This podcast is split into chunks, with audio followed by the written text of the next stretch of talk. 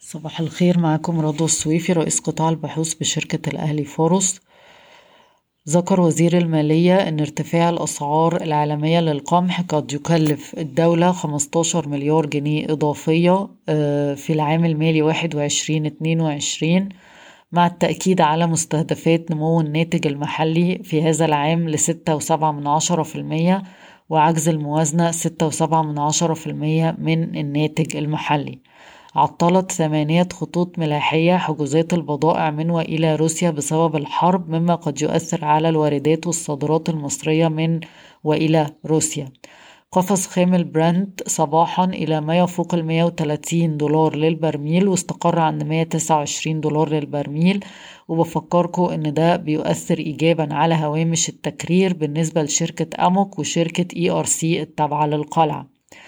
ماكرو أصدرت نتائج الأعمال لعام عشرين واحد وعشرين بصافي ربح مية تمانية وأربعين مليون جنيه مصري داخل فيها واحد وتلاتين مليون جنيه مصري مصروفات الاكتتاب من غير مصروفات الاكتتاب الأرباح كانت هتسجل مية تسعة وسبعين مليون جنيه مصري بارتفاع اتنين وتلاتين في المية على أساس سنوي. السهم بيتم تداوله عند حداشر مرة مضاعف ربحية العام عشرين اتنين وعشرين. صادق عفيفي باع حصته في رميضة خمسة واتنين من عشرة في المية بمتوسط سعر اتنين جنيه للسهم. الشركة الشرقية للدخان وقعت اتفاقية لتزويد العمال ببرنامج تقاعد مبكر اختياري لتلات آلاف عامل وتم حجز المخصصات بالفعل من بداية السنة لهذا البرنامج وهتوصل المخصصات آخر السنة واحد واتنين من عشرة مليار جنيه. وده طبعا هيأثر مفروض إيجابا على التكاليف والهوامش على المدى المتوسط. هنشوف لسه عدد العمال اللي هيختاروا إن هم يشتركوا في برنامج التقاعد المبكر.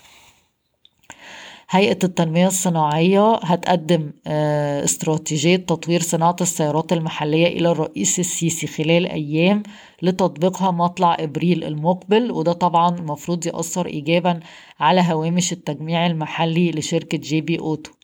وقررت شركة GB Auto إلغاء برنامج ال GDR وافق مساهمو فوري على زيادة رأس المال لواحد وخمسة وستين من, من مية مليار جنيه موزع على تلاتة وتلاتة من عشرة مليار سهم بالقيمة الإسمية.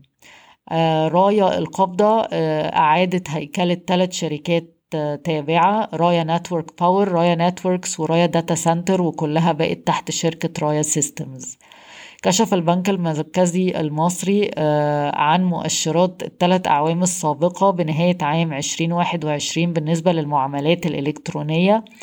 قيمة معاملات التجارة الإلكترونية وصلت 30 مليار جنيه وقيمة المعاملات من خلال نقط البيع أو point of sale ل 170 مليار جنيه وقيمة المعاملات من خلال المحافظ الإلكترونية e-wallets وصلت 268 مليار جنيه وعدد البطاقات المصدرة وصل 54 مليون بطاقة. بشكركم ويوم سعيد.